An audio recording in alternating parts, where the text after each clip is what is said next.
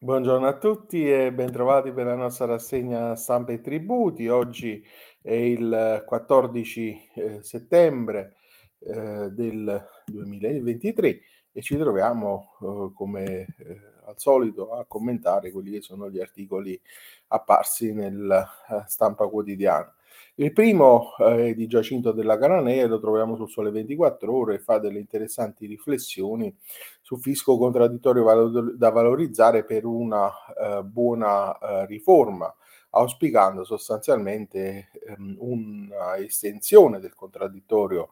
eh, con il contribuente nell'ambito dell'amministrazione eh, delle eh, entrate, quindi ehm, eh, riporta quello che è eh, il percorso a cui sono divenuti eh, gli studi sulla eh, codificazione nei procedimenti amministrativi a livello comparato e quindi come nelle democrazie liberali la generalizzazione del diritto al contraddittorio è diretta a realizzare scopi non strumentali, cioè la partecipazione al procedimento serve a proteggere la dignità di una persona, a salvaguardarne i suoi diritti dinanzi ai possenti apparati statali. In altre parole, le esperienze eh, giuridiche dei governi meno liberali o apertamente autoritari sono invece enfatizzate dalla valenza eh, collaborativa dell'apporto al cittadino che serve semplicemente a integrare gli elementi di cui l'amministrazione dispone per consentirgli di decidere meglio. Se per esempio si limitasse eh, la tipologia dei documenti che il contribuente può fornire o eh, se si stabilissero decadenze o altri effetti pregiudizievoli per i documenti e le memorie presentate oltre un certo termine, si attuerebbe fin quasi a scomparire, ehm, eh, si attenuerebbe fin quasi a scomparire quella che è la valenza garantista del contraddittorio, così come se si consentisse alla all'amministrazione finanziaria di integrare a piacimento la motivazione del provvedimento nel corso del giudizio, si finirebbe per attribuirle una posizione di vantaggio, come nelle vecchie eh, teo, um, teorie della supremazia speciale spettante agli apparati pubblici. L'avviso eh, eh è eh, naturalmente un auspicio di eh, evitare che tutto questo possa eh, accadere. Passiamo poi a un altro articolo su NT Plus Fisco, eh, anche sul quotidiano cartaceo, definizione agevolata delle liti, il nodo delle dilazioni su più atti, a firma di Laura Ambrosi, eh, e eh, affronta il tema della... Um,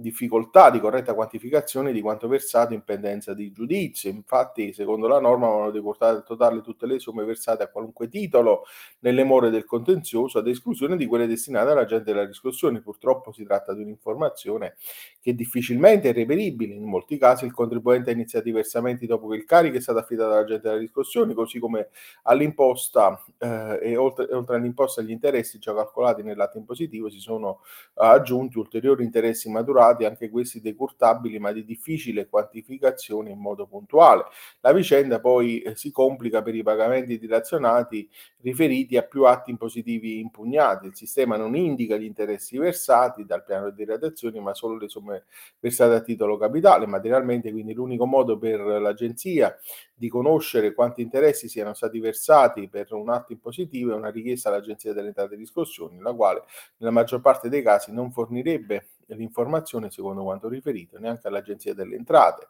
Il tutto così lasciato in qualche modo ai funzionari più volenterosi che per fortuna spesso non mancano. E infine articolo di Cristina Bartelli sulle cartelle dopo la rottamazione e la sovrapposizione temporale che si verifica ehm, dopo la richiesta di rottamazione senza tener conto delle istanze presentate e i pignoramenti dei conti bancari è possibile la sovrapposizione temporale su cui l'Agenzia delle Entrate di riscossione a disposizione sull'assistenza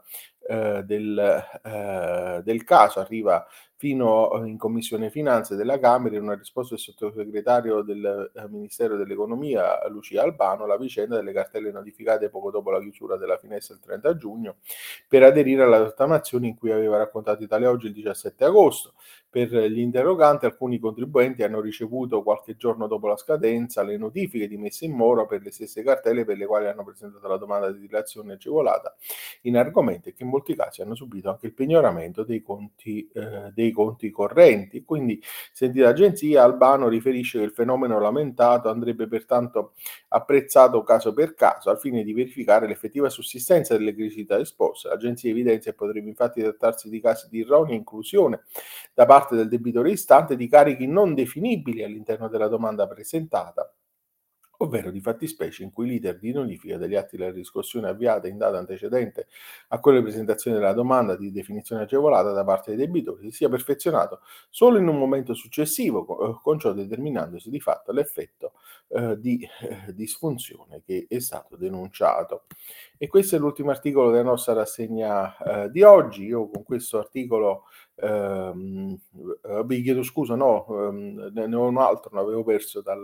dall'elenco. Ehm, l'ultimo articolo riguarda i tributi locali, il ravvedimento del contraddittorio preventivo a firma di Luigi Lovecchio, lo troviamo su NT Plus Enti Locale di Edilizia, sul, uh, sull'ampliamento del ravvedimento e il debutto del contraddittorio preventivo eh, ci sono uh, gli esperti delle varie commissioni che si stanno confrontando e ehm, diciamo uh, nell'articolo 14 della legge delega è stabilito uno dei criteri da seguire è la, eh, la promozione dell'adempimento spontaneo del contribuente, quindi di un principio largamente presente in tutta la legge, anche riguardo ai tributi eh, erariali. Con la revisione effettuata dal 2015 anche il ravvedimento locale non ha più scadenze fisse prefissate, non è stata tuttavia chiaramente disinnescata la causa ostativa rappresentata dalla conoscenza degli atti del procedimento di controllo, in particolare mentre i tributi erariali sono la ricezione di un atto impositivo costituisce un impedimento alla regolarizzazione dei tributi locali, almeno in apparenza è sufficiente l'invio di un questionario per bloccarlo. In realtà la cosa non è semplice se non si pensa al fatto che anche nei tributi locali la consegna di un processo verbale di constatazione non è al contrario un ostacolo al eh, ravvedimento. Ecco quindi che nella situazione attuale, secondo l'interpretazione strettamente letterale, nel mondo dei comuni la gestione di un questionario impedisce il ravvedimento, mentre lo stesso non vale sia si è giunti eh, raggiunti da un PVC. Evidente si tratta di una condizione di tutti ragionevole e quindi va eh, modificata con l'attuazione della eh, legge eh, delega. Adesso effettivamente eh, questo era l'ultimo articolo della rassegna di oggi. Io con questo articolo vi saluto e vi do appuntamento a domani per concludere insieme questa nostra settimana. Arrivederci.